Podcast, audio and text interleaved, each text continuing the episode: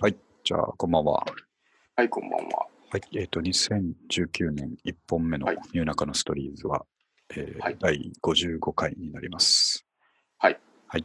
えー、夜中のストーリーズは2019年も、古着古本ブックオフ、グランはジいオルタナ新中野を軸に話し込んでいくポッドキャストとなりますんで、はい、よ引き続きよろしくお願いします。ろしくお願いします。で、えっとですね、新年は、えっと、三上君何かしましたか新年だからっていうこれ一発目ですよね。一発目ですよ。ああ、そうか。あいや年末僕は年ね始のトピックですね。特に何にもし、実家に一日だけ帰ったっていうぐらいです。あれ、一日だけですかそうです、そうです。一泊一泊ですね。ああ、そうですか。一泊って言っても、あの、大晦日の夕方に帰って、うん。元旦の午後には帰ってきてしまった。 短い。短い。滞在時間は24時間いなかったぐらいじゃないかと。あららららはい。あ。えっと、あっちの箱根の方でしたっけそうそう、箱根ですね。それってこう、なん道かとか、道とかはどうなんですか車で行って車で行って、で、なんか、たまに、年によってこ混んだりするんですけあど、あ、まあ、今年はそうでもなかったんじゃないかなと思います。ああ、なるほど、よかった。あの、あと、過去に一回、あの、うん。山を越えるんですけど、あの、はい、はい、箱根に行くのって、はい。そこが雪で凍ってああ、封鎖されちゃったってことがあってですね、過去なに。んかそんな年ありましたね。そうそう。なんか元旦、なんか、そう、ジョナサンでずっと凍えながら、 ジョナサン入れただけすごいラッキーなんじゃないですか、それ。まあ、そうですね、今は 本当に。今、そうそうそう車。の中でとかありそうですからね。うん。うんまあ、あれはなかなか並行しましたね。はあ、あとは、そんなにこう、年末年始だからみたいなことはなく、うん、なかったですね。うん、まあでも、うちも同じなんですよ。ふあの年末年始は冬は帰らないから、はいはいはい。こっちでだらだら過ごすんですけど、うん、それでも、あのもう、なんていうかですね、まあみんなこう、旅行に行ったり、海外に行ったりとか、あの派手な予定立てる人もいれば、ええまあ家族でまったりっていう人もいると思うんですけど、うんうんうん。もう僕はもう心情的には、もう本当にまったりしてるんですよね、正月はね。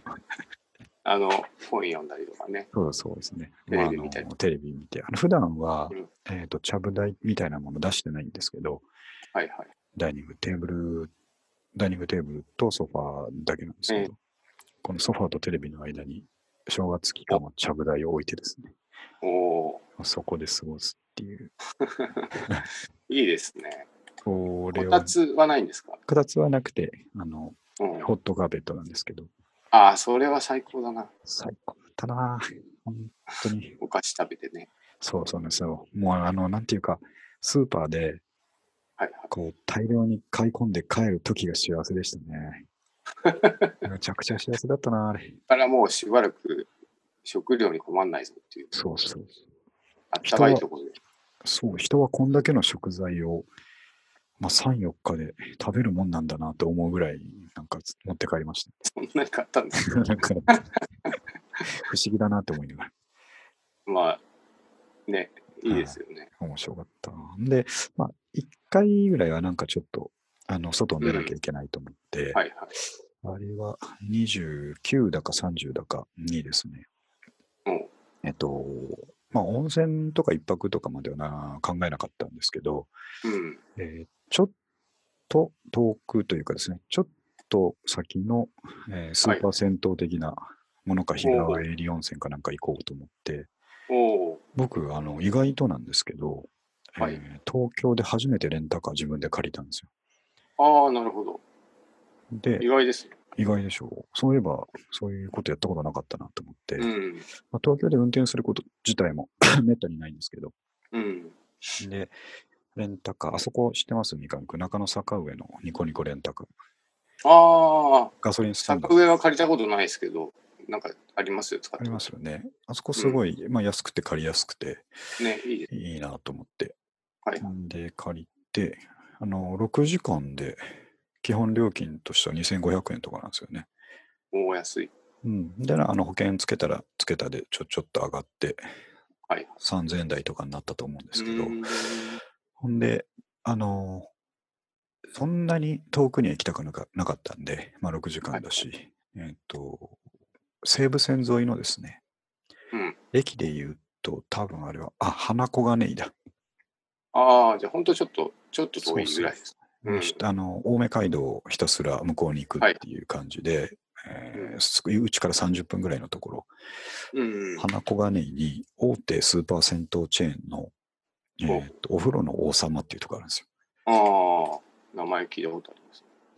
なんで、えー岩盤浴とか風呂とか、はい。かなり派手に展開してて、こはうい中でご飯食べるとこもあってっていう、うん。ストロングスタイルのスーパー銭湯がもう一日入れるってやつですよね。そうあって、はいそこに、まあ、3人で行って、おうん、だらだらしたのが、それも最高でしたね。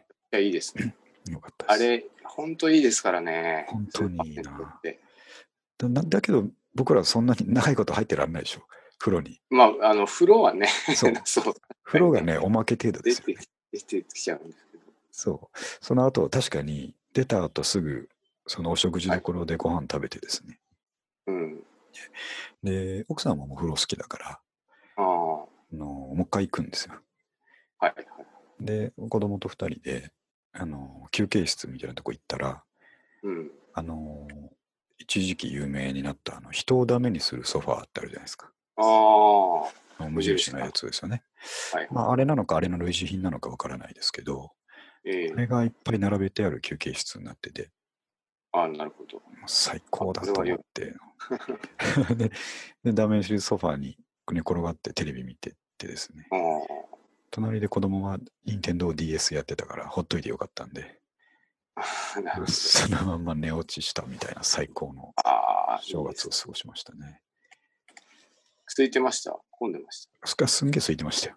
あのじゃあ、もう最高ですね。最高。しかもね、あの、朝9時に出て、はいはい。昼の2時ぐらいに帰ってきたみたいなコースだったんで、あうあ、ん結構早く行ったんですね。早く行ったんですよ。ええなんか、あの、混むかなと思って、年末、うん。スーパーセンター行く行きたい人も多いだろうなと思って、はいはい。やっぱ案の定結構時間が経つとすごい人多くなってきてたうんで、ん。朝は良かったんですけどね。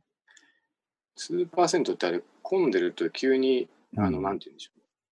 快適さがそ半うそ減うしそうます。満足度がね、 低下していきますからね。そう そうそそういう意味でもかなりベストなう。もチョイスをしてですね。う、なるほど。うん、だからもう、えっ、と、僕3日までしか休みなくて、4日にはい1日だけ金曜日出勤したんですけど、うん、あの夜が辛くて辛くてですね、楽しそう。毎年なんですけど。まあまあ、確かに、ねあ。あそこの日は、むごい平日 が入ってましたよ入っね。てましたよねん。で、あの、結構会社の人は、休む人そこ多かったんですけど、うん、うん。僕らのセクションがそういうとこ絶対休めないセクションでですね、 なるほどな。行かなきゃいけなかった。本当に辛かった。しょうがないですよね、それね。ね、そんな正月でしたね。スーパー銭湯って、あの、なんか、本当はいはい。行って、すごい満足度が高いって、そもう、毎週行きたいな、みたいな思い。う、思いますよねえ。思った、確かに。いや、こんなことなら毎週来たいなって思いましたよね。なんかあの、シャリさんがですね、一時期、はいは温泉、その日帰り温泉とかがおお客さんみたいな仕事をしていて、ーへえ、実質がてら結構行ってたんですよ、二人へえ、いろんなとこ で、なんかす埼玉の方とか行くと、まああ、至れり尽くせりっていうかですね、はいはなんかソフトクリーム食べ放題。い。すごいな。なんかもうめちゃくちゃテンション上がる。 で、なんかですねね、手頃ですよね。お金手も頃そんなにかかんないし。そうなんですよパッね。といけるし。そう、調べると、まあ、この近辺にも結構あるんですけど、やっぱ近辺だとちょっと高いんですよね。あのまあそうですよね。荻窪に結まあ構ありますよ。いいのがあるみたいなんですけど、うん。そこを調べたらちょっと高えなと思って1000円超えるぐらいの感じだったんで、うんねうんでもちょっと良くないですかあのブックオフに行ってであ、そのそこ流のれで銭湯行って、すごい。で、もう一回ブックオフ行くみたいな。ああ、いいですね。ですよね。そんそなのイベコーンスやっトたはあってもいいかなと思いましたけど、やってみたいな。そんな感じでしたね。で、まあ、年年始はいつもこの話するんですけど、えーっと、ブックオフウルトラセールですね。もうああ、そこなんですよ。うん。もう今日はその話だな。あ、 もしかして行ってないの三上君。いや、行ってないんですよ、これうわーが。やっぱそんな気がしたな。ちょよっとくねないですね。やってしまいましたね。終わっちゃったんでしょう、もう。確かだただあれ4日、6日までだったのかな。そうですよ。そうですね。そうなんです。いやー、それはちょっと1年の計はあそこにあるのに、ダメですね、それは。なんかあの、僕多分毎、割と毎年ブックオフ行ってる気がするんですよね、正言っ月に。てるいますよ。いや毎年そのいや話してますもん。うん。うんうん。今年なんかね、行かなかったんだよ。あ、忙しかった。そう、なんか、なんとなくこはいはい。う、なんとなくや、まあ、やでもやることあるっすもん。そんなやることあるわけでもなかったんですけ ど。なんか行かなかったんですもったいないなあそれはよ。。ね、僕は、えっ、と、まあ、行きまし年末にも2回行ったし、荻窪に2回行ってて、 ほんはいで、あ、で、そのうち1回はね、あの、勇み足だったんですけどね。た。あーあ、伝説そうのかそうかブックオフ行く勇勇みみ足足がの時ありました。ありありましたよね。 あれ、はいあの勇み足の時はすごかったけどな。あの時も勇み足しながらなんか買って帰ってきました からね。うん、もう悔しいからそのままあ普そう通に、普通に物買って帰もっうて翌日から安くなるの分かってるん で。き た。そうそうそう。あ、でもね、せっかく行ったからにはちなってしまうんですよ。そうなんですよね。で年末2回行って、年始は荻窪じゃなくて、えっ、と、方南町店ですね。あー初。詣にあの近くの、えーと大宮八幡宮っはていでっかい神社があるんですけど、そこに行った帰りにうん、ブックオフ方南頂点を攻めてですね。おそう。ほんで、僕、方南町って行ったことない。あ、本当ですか。いいあそこはね、こじんまりしてるんですけど、えうーん、あのこじんまりしてるがゆえの探しやすさみたいなのがあって結構いいですけど、まあまあね。はいはい。本と CD がメインですと、うんですね。あとゲーム機があったかな。あ、ゲーム。うんはい、そんなもんですね。で、毎年、あの、バカ買いをしてたんですけど、はいはい。大体10冊以上は絶対買うぞっていう意気込みで行くんですうけど、ん。はい今年はですね、なんか僕もちょっともう大人になったのか、40を超えたから、はい。あの、ちょっと余裕を持った気持ちで行ってですね、あのお本当に欲しいものがあったら、あの、はい100円じゃなくても買おうっていうなるほど。気分でですね、はい行って、で、あの、ブログにも書いたんですけど、あの、SF 小説2つとお、筋トレ本2つみたいな、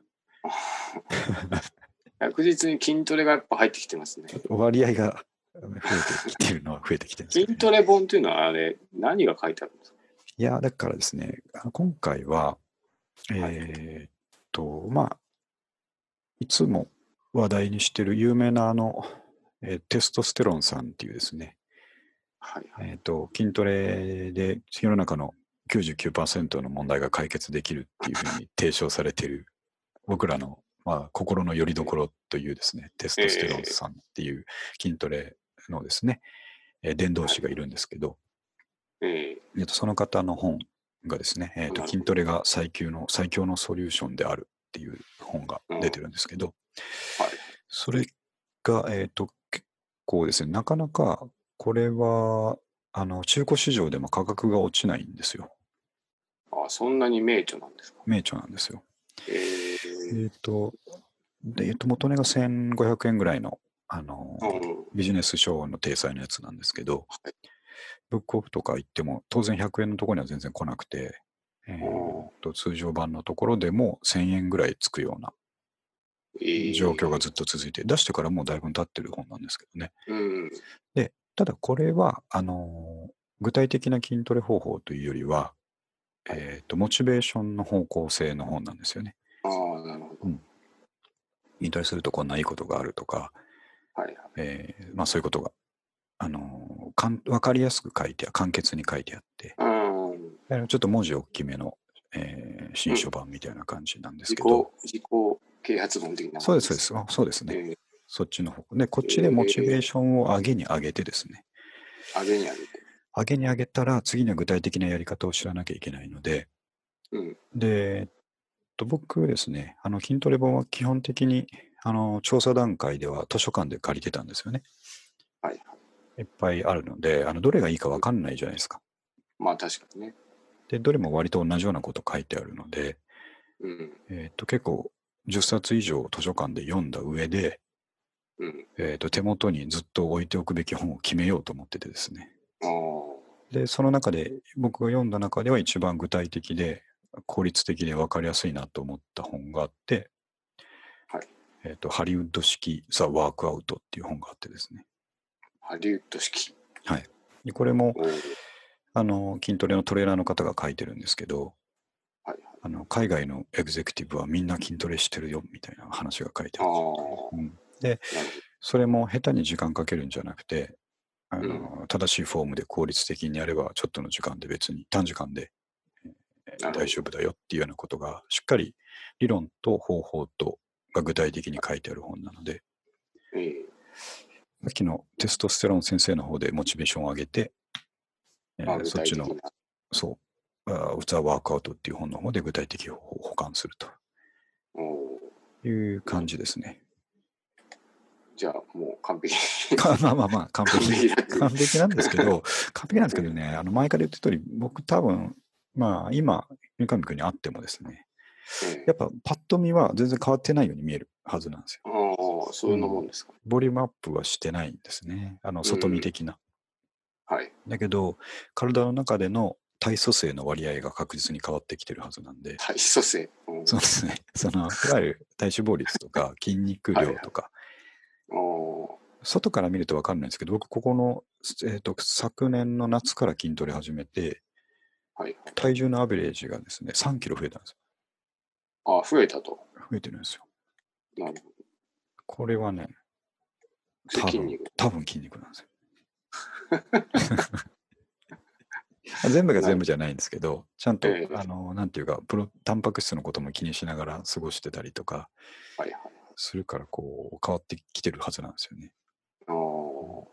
なんかちょっと、見た目をバキッと変えようと思ったら、ねそうですね、合ってない、合ってない ですよ。だいぶ。その筋トレ始めてから合ってないから、半年ぐらい合ってないですやよっ。てるんですけど。うん。そうだから見た目をバキッと変えようと思ったら、もっと僕の場合は食べなきゃいけないんですけど、ああ。無理してでも食べなきゃいけないんですが、ちょっとはいそこまでできてないので、なるほど。し見た目変えちゃおうかなって思ってるんですけどね。うん。まあちょっとそうですね。ね一年の経営はと思うと、今年もやっぱり引き続き筋トレに、 にはもう、あのやっぱですね、すごいよりどころになっちゃってるんですよ。本当にそうなんです、ね。心のよりどころになっちゃってる から。ええあの、あとですね、やっぱもう習慣化をしてきてるんで、あえー寝る前にでもちょっと一日やらないと気持ち悪い感じあ。に気な持るち悪い。ああ、もうそこまで行ったんですね。なるんですよ。はいはい。だから、あのー前もちょっと言いましたけど、毎日やっちゃいけないんですよね、ハードなトレーニングは。うん。言ってました。あの回復する時間を設けなきゃいけないので。はいなんですけど、なんか毎日こうやりたくなっちゃうので、えーっとうんまあちょっと10回だけでも腕立てし腕立てしとくかなみたいな、ええ休みの日もでもですね、そんな風にまず習慣化しちゃってるのと、あと、うんあのー辛いことがあったりとか、辛いっていうほどじゃないんですけど、仕事ちょっとな、どうするかな、あれっていうのがあったりとか、うん。以前だったらそうするととりあえず仕事に着手してみたりして悩みを紛らわせるわけですよ。はいはい。まあそう休ですよみね。休みの日なのにとか、あうんのうんうん仕事終わりなのに家帰ってまた仕事のことを考えてちょっとでもなんて言いますかね下地作っといて明日にまあそうです、臨むかみたいなことで、うん。あの心を整えていくわけだったんですけど、今までは。もう今はね、そういう状況があったとしても、例えば明日の朝一に作んなきゃいけない資料があると。うん。で今日の夜、まあ、残ってやればとか、家帰って遅くまでやればなんとかなるかもしれないはい。いうのがあるとするじゃないですか。うん。それが、まあ、さっきの話で言うと、過去はやってたわけです、そういうふうに。うん。土日を使ってやってみたりとか、はい。やってたんですけど、もうね、今はうん、あの、それがずっと心にしこりになるわけですよね。家帰ってからどうすかね、どうすかまなあと。そうですもうね、筋トレします。 うん筋トレしちゃうんですか、筋トレしちゃって、 で、その出さなきゃいけない資料っていうのは、はいはい。もう翌朝作ろうと。朝しかも、あ会社に早く行かなきゃいけないのはまあ行くでいいんですけど、あ、なるほど。もう明日に回そうと、それは。あ今日はとりあえず筋トレしないことには、あ、収まらない。この気持ちがちょっと収まらないということで。 これがね、あの、面白いことに本当なんですよ。ええうんまあ、資料は、じゃあそれ、その後できるんですかなんとかなるのと、あと、えっ、と、はいもう完璧じゃなくていいやっていう境地に達するわけですね。あ、そんなもんですかね。そう、例えばまあ10時、ねついこの間もあったんですけど、えっ、と、朝10時からの資料のため、あ、会議のための資料をうん。作んなきゃいけないっていう状況が、まあ、前夜からあって、はいはい。で、めんどくさいですね。めんどくさいんですよ。ほんで、うんまあ、その前の日の仕事がですね、えーっと、6時ぐらいにあうん。るとするじゃないですか。で、そこでまあ、一つ判断があるわけですね。残って、えーちょっと作って帰るかとはいはい。いう判断と、パソコンを持って帰って家でちょっとやるかっていう判断と、うん。あとは、まあ、翌朝なんとかなんのかなっていう判断とかあるわけなんですけどうん。う、ん。うん。もうね、もう、有無を言わさず、もう6時に帰る。ああ、で、家帰って筋トレする。筋トレする。うん。で、朝来て、まあ、10時から会議があるとしたら9時、10時の間に作んなきゃいけないんですけど、はいはもともとこうイメージしてたのが1時間で作れるレベルのもんじゃないとしても、うんもう1時間で作れるレベルのとこでも出しちゃうと。い。ああ、なるうほんど。まあ、仕事なんかどうでもいい、どうでもいいわっていう感じになってるわけです、ねはいはい。これがいいことか悪いことかちょっと置いといてですねまあ、メンタル的にちょっと楽なんでしょうね。楽どでうすしてもね、うじうじしちゃうでしょうからね。そう。で、これがもし、その夜に筋トレがないとですね、はい筋トレなしで、ただただただ翌朝に持ち越してるだけだと、はい。うん。夜中中気持ち悪いんですよ。ああ、それは大きく違う点です違ね。うんですよ。夜中中、うわー明日でできるわけねえよ、1時間で。やんなきゃいけないなとうんでもう寝る、もう眠たいしな、寝るかっていう感じになるんですけうんど、うんうんそこの気持ちに筋トレを挟むことで、はいはい。もう疲れ切って、もうどうでもいいわと思って寝れるんですよね。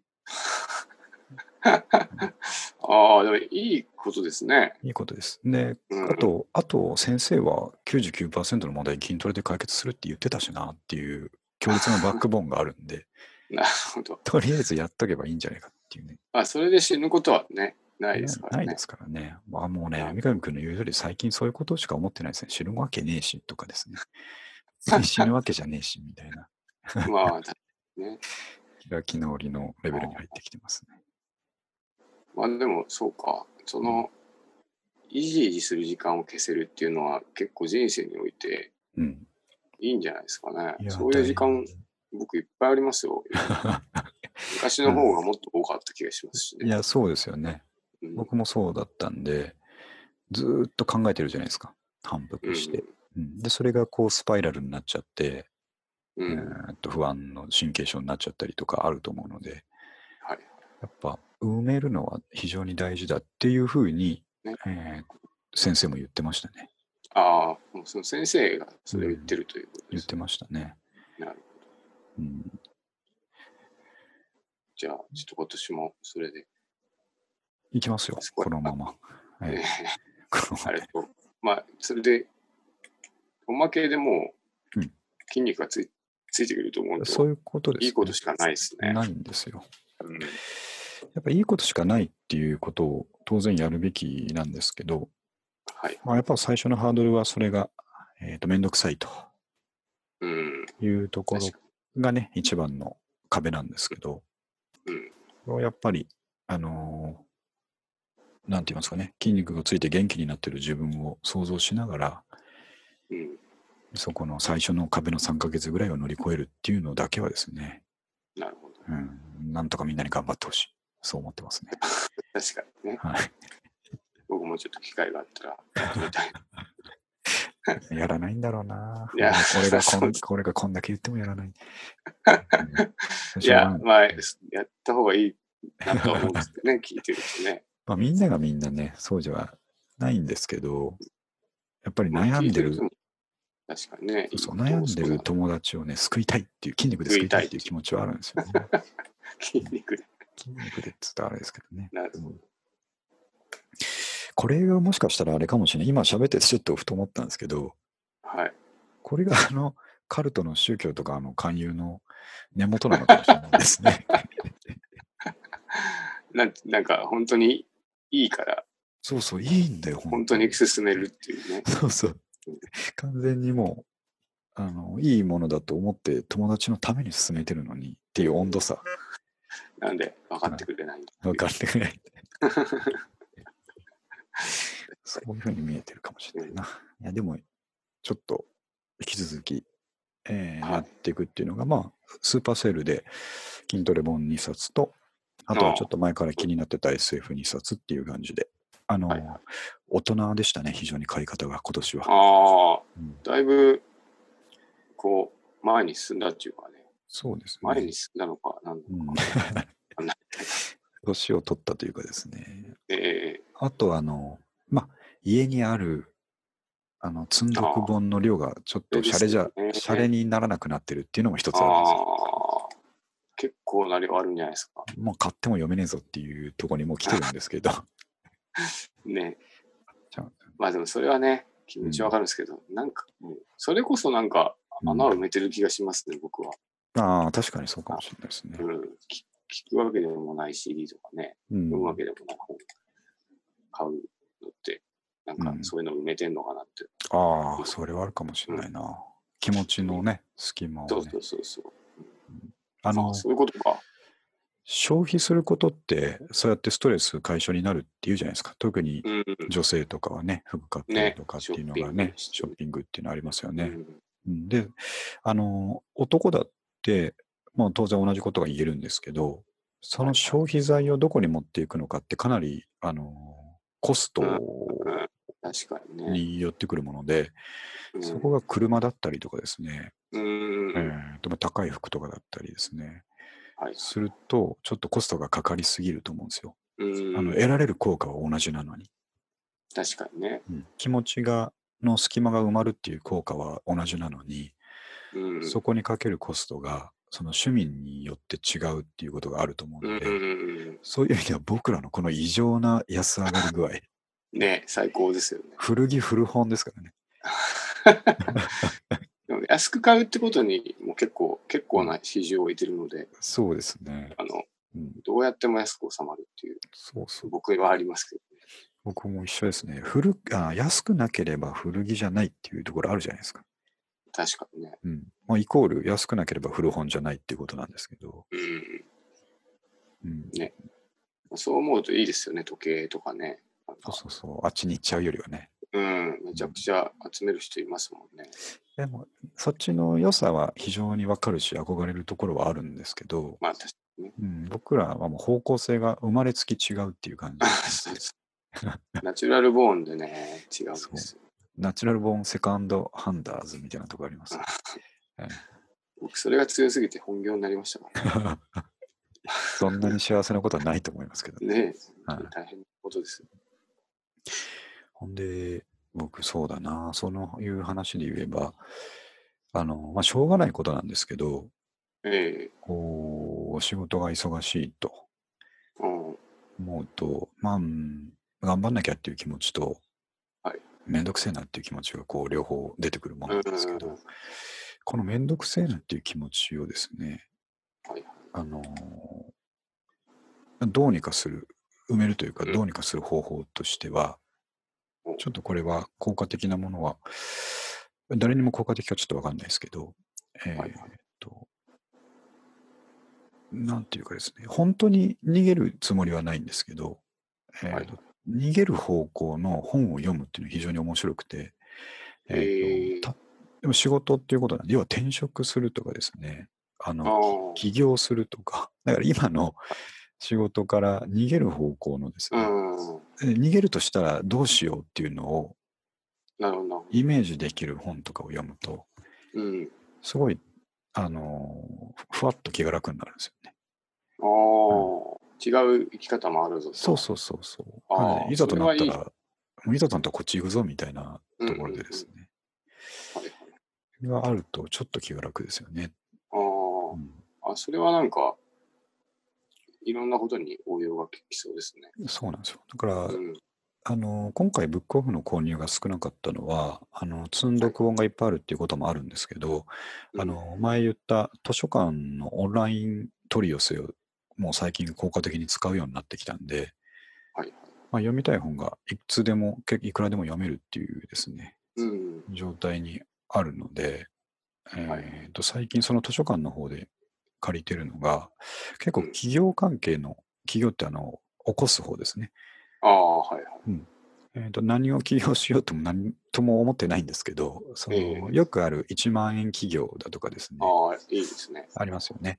うん、それとか会社の外で稼ぐ方法とかですね、はいそういうような、あの、決してなさいと言わない書籍に限定してるんですけど、ああ、なるほど。はい、そういうま実あ、例、強すぎるね。そうそう そう強すぎると反発心が出ちゃうんで、はいはい。あの、なんていうか、僕の中では基準があって、すごいいっぱい実例が書いてあるやつを読みたあくあて、ー、うんテンション上がりますよね、ああいうね。そうなんですよ。うんあの、翻訳本だったんですけど、はいはい。と、まあ、先ほど言った通り、1万円企業っていう本があって、うんそれはその海外のですね、えーっと、少ないスモールビジネスを起業して成功した人たちっていう実例がむちゃくちゃいっぱい書いてある、結構分厚い本だったんですけどはい、あのみんなこう趣味が高じて仕事になっちゃったみたいなうんケースが多かったりする本だったんで、すごい面白かったんですよね。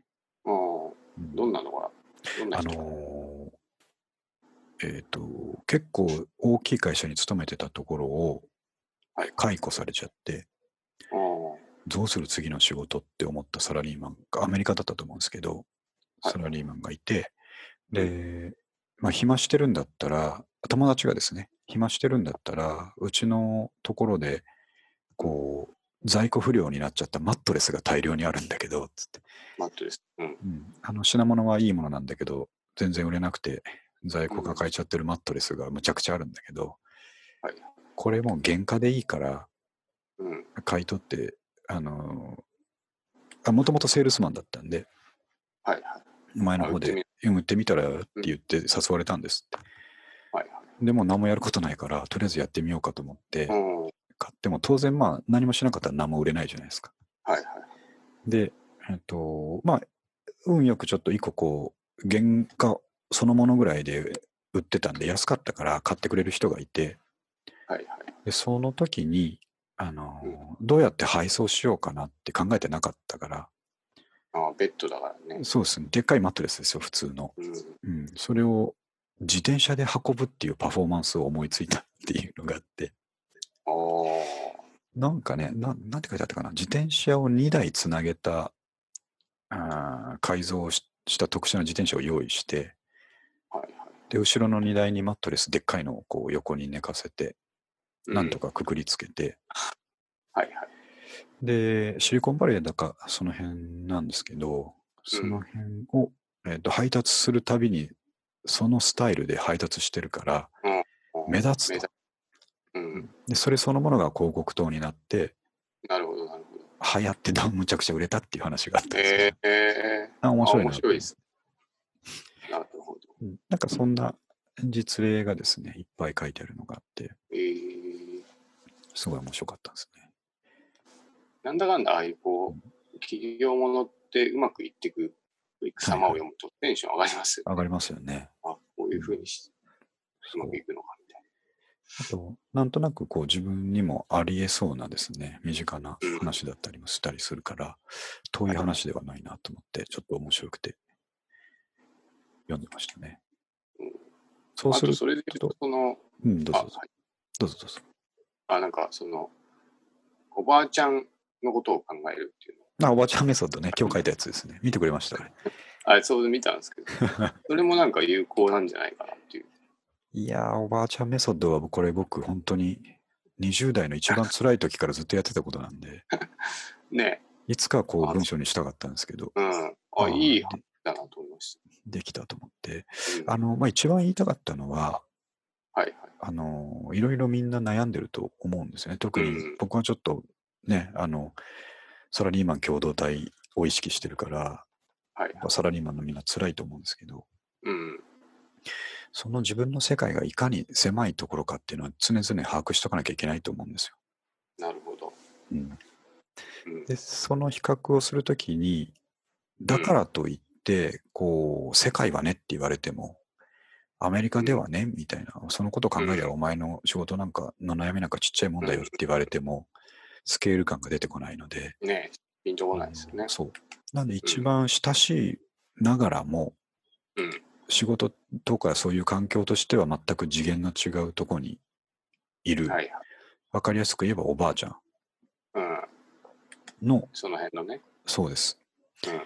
で、まあうち僕のは自分の田舎に住んでるおばあちゃんをですね、はいそれリアルに想像できる方がいいので、まあそうですね。うわあ、仕事つれえな、悩んだらな、きついなって悩んでる時にうん、それが午後の2時ぐらいだとしたら、うんうちのおばあちゃん大体時代劇見てるはずなんですよ。うん家で。家で。うん、で、いや、今頃おばあちゃん、時代劇見てんだろうなと思ったら、うんで、時代劇見てちょっと楽しそうにしてるおばあちゃんを思い浮かべたらですね、うん。そこでやっとこう、あのーなんていうんですかね、マクロ的な視点というか、うん。うん、に立ち返れるわけですよね。確かにね。うん、日本地図をこう俯瞰で見てるような視あ点に一僕回、も今、そう同じようなこと考えてました。そう思う、言えて想像できますよね。うんうん、うん一方、その頃っていう。そう、そういうことなんですよ。 まさにそういうことで、一方その頃おばあちゃん、トマトの世話してたり、時代劇見たりうんしてるんだろうなと思ったら、うんで、もう極端に言えばその悩んでる仕事がですね、うん成功しようが失敗しようが、うんなどうでもいいなって思うわけですよね。ねえ本当になるほどな。いはや、これいい、いいですよね。いい話だなと。い、ですよね。僕、かなりこれを心の拠り所にしてたので、 昔からなんですか。昔からこの言葉か考えてたんだね。ええだいぶ渋いですね。あでも、いい、いいなと思いました。その、どうしてもやっぱ世界がね、うん、狭くなりがちじゃないですか。そうなんですよ。うんふとね気づくと、もっとこう、そんなし、なんとかなってる人いっぱいいるんですよね。そうなんですよ。うん、なんで、そういう視点だけをですね、ちょっと忘れないようにしてくれれば、うん仲間のサラリーマンたちもです ね、うんまあ、結構ね、なるんじゃないかとあのそうなんですよ。ちょっとこう、うん、近い範囲にやっぱいたりするんですよ、辛くて。ううん。ん、なんかちょっと病んじゃったりとかね病んじゃって、来れなくなっちゃったりとかいうのがあったりするときに、はい。そんなことす誰のためにもなんないじゃないですか。確かにね。うん、もう確かに仕事やってないと生き生きていけないですけど、うん。それよりもうん。その家族とかですね、友達とかですね、はいはい。がそんな状態になったらもう、えうー悲しませるわけなんで、うん。なんかもっと手前でうん、どうでもいいよと思ってほしいなと思うわけですね。おばあちゃんをね。おばあ思いち出しゃんてを思い出して。ああ、でもなんか、いい、僕、そう。おばあちゃんっていうのはいいですね、やっぱりね。そうなんですよ。見知らぬ人でも、ちょっとうん、あれだから。イメージできない。まあでも、その、僕、その、自営業者になっうてん 何年か経ちますけど、はい。世の中、よくこの時間に歩いてる人いるなっ ていう、回ってるんですよね。はずっとサラリーマンだったじゃないですか、僕いも。はい。でなんか昼過ぎにドトールとかにコーヒー飲みに行くと、よくわかんない人たちいっぱいいるんですよ、ね何してんのああ、そういう視点ができて生まれてくるんですね。ねあの昼間ドトール理論もありかもしれない。あ あこの人たち何やってんだろうって何して思るうんだことで、またマクロ的な視点を手に入れるってそこうとそですう。ね。自分とその人の違いは特にないはずだと。そうですね。同じ人 間だし、っていうのはありありますね。ありますね。はいそう。だから、処世術ってわけでもないし、こう、自己啓発みたいなものもないんですけど、うんちょっとこのアイデアをですね、うん、うん、ちょっと薄く広まってほしいなっていう気がしま大す切なことですね。ね。深く頑張りすぎてしまう人にお勧めしたいですよね。ですね。うん。そんな話ですね。はい。さて、ブックオフウルトラセールからね、そんないい話。はいあ、そうそう、三上くんが言ってた、あの、年を取ると古着が似合わなくなある、気をつけろって話あるじゃないですか。これなんですよね。僕も、ああ、まあ、そう言われりゃそうだなと思ったんですけど、やっぱそうですか。もう、あの、牧俊は一段階過ぎてると思うんですよ。一回こう、汚い服を処分してるじゃないですか。 ああそうですね。そうだ。でそこ、そこの、もうそれなんですね、まさに。あ そうのいうこと破ったやつとか が、サイズ合ってないものとかが、ああ、はい。単にみすぼらしく見えるんです よね。で、なそんかれ、はそうだ。牧俊はこう、まあ、僕もそうですけど、痩せてて、はいはい。で、牧俊、なんかこう、まあ、スラッと着れるじゃないですか。なんかそういうふうに頑張ってますよね。そうそう。だから若い時は無敵だったんですよ。僕も、なんかうん結構いろんな服が自分で似合うっていう。はいはい。まあ、太ってる人とかってこう、うん、ね体制限されますからね。そうするけど、うんうんなんか、がどんどんこうやっぱ通用しなくなってるっていうのを感じるんですよね。あ でもう本当破けてるやつをはいはい。やっぱり僕立場上着るんですけど、立場上下を受けたの切るっていう のは、あそうですね。ええうん。ギソリ屋さんですからね。率先して着るんですけどうん、まあ本当に素晴らしいなって自分でも思う時あるんですよ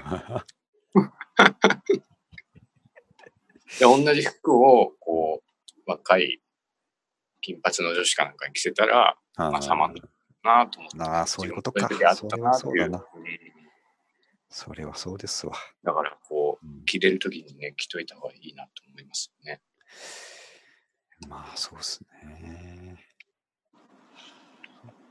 たまにこうファッション雑誌とかに60歳とかではいはい。バキバキにこう、なんか、まあ、クラシックな古着着て、パキッと固めてるおじいちゃんとか、うん。でハットとかかぶって、こう、はいかっこいいんですけど、うん、もう、ああいうやつ以外は、どんどんダメになってくる。ダメですね。で、ああいうやつはちょっとコストがかかりすぎますよね。そうそうそうそうそう。だし、うん。なんか、もう、もう、だいぶ、あとはもう、きれいめのうん。ススラックスとかシャツが似合うようになってきますよね。そうか。おとなしく既製品着とけっていうところありますよね。そう なんかもう、ユニクロを新品で上下揃えるのが一番かおしゃれなんじゃないかなっていうそうです気がねし。ます。そっか。こうやっぱり雰囲気とか顔にもう年がにじみ出てくるんでしょうね。そうそうそう何がそう違うかって言われたらそこなんだと思いますけど。そうですよ、もう。うんうん。あとやっぱ感覚もどんどん鈍っていくでしょう、ティーンの頃に比べたら。まあそうですね。なんか、ああらゆるものに寛容になってくるじゃないですか。うん。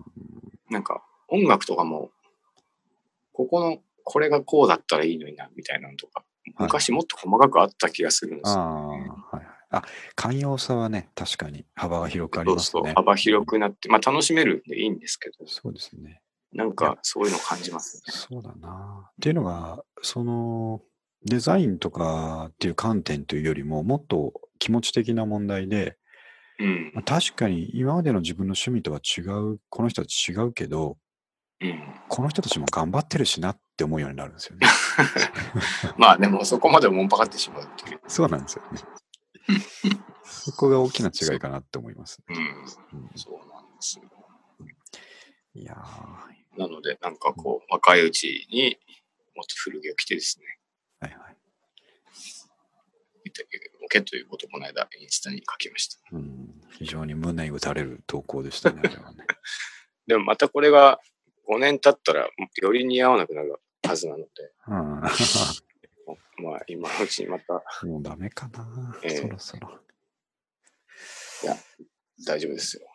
綺麗なやつだったらいいんですよね、とりあえずね。そうですね。あと、まあ、あの、いますけどね、あの、はいはい。エディ・ベダーとかいまだになんかボロボロの格好して出てくる。あ まあそれかっこいいですからね。 あ、あいいっあすねの、うんあの、なんていうか、積み重ねがあれば大丈夫 です。そうそうそうそう。はいというわかりましはた。いでも、それ、そのね、そこはよくわかってるんですけど、うんだけど、そんな僕らの目の前に現れたのが、ブックオフはい荻窪店ですからね。ああ、そこなんですよね。あそこに行くと、だって夢が全部蘇るじゃないです か。ティーンの時の感覚も。いいな時だね、うん本当に。そうなんですよ。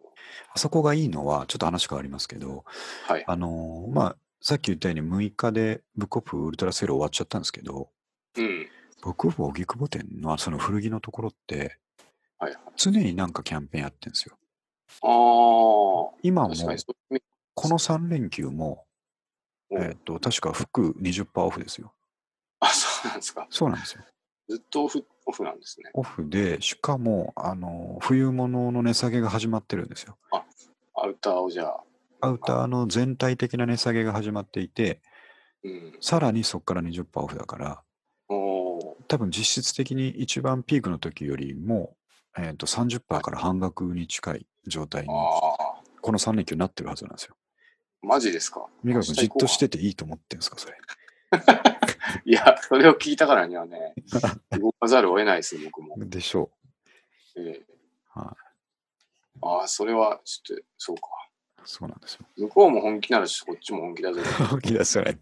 していかないといけない。見せとかないといけないでしょ。やっぱうんそう、これはいいこと聞きましあとね、た。あ明日の、明日行きました。は言っいてください、言ってください。あと面白かったのが、ちょっと後でリツイートしといこうかなと思ったんですけど、えっと、僕オフォーギグボテンのツイッター、僕、まあ、チェックしてるんですけ ど、あるの、俺、 この間知りま したよ。ずっとチェックしてるんですけど、今日ね、あの、求人募集が出てましたよ。 いや、マジですか。これ、バイトしようかな。うんほ応募してえなと思ったんですけど、本当に。あの古着が好きな人募集って書いてあったん で、いやいや、好きですけどと思って。あそこ、でもなんか何人か好きな人いるいいや、ますよね。絶対見てね、るとあそこは深さが、深みがね、結構ありますねよ。。はいうん。絶対に。あちょ、ちょっと今これ、リツイートしますわ。ありました。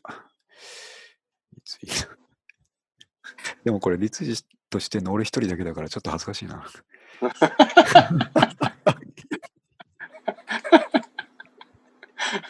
深く深くいくとそういうことになりますよね。うんそうですね。深いはい深く潜ると、そこに行きまで、三上君、さっき言ったそのアウターの値下げと、全商品20%がやってるっていうツイートも今リツイートしときましたん で、す。ああ、うんしかも俺、俺一人だけリツイートしときましたんで、一人だけ。誰だってなってるかもしれないなでっすてるねと。思います。あいつなんかすぐにうちリツイートするんだけど、こいつ誰だえろうな見てる、見てるっていう、はいい話ですね。いうん。ちょっと後でチェックしてくださいね。そうですね。ちょっと見ておきます。はい。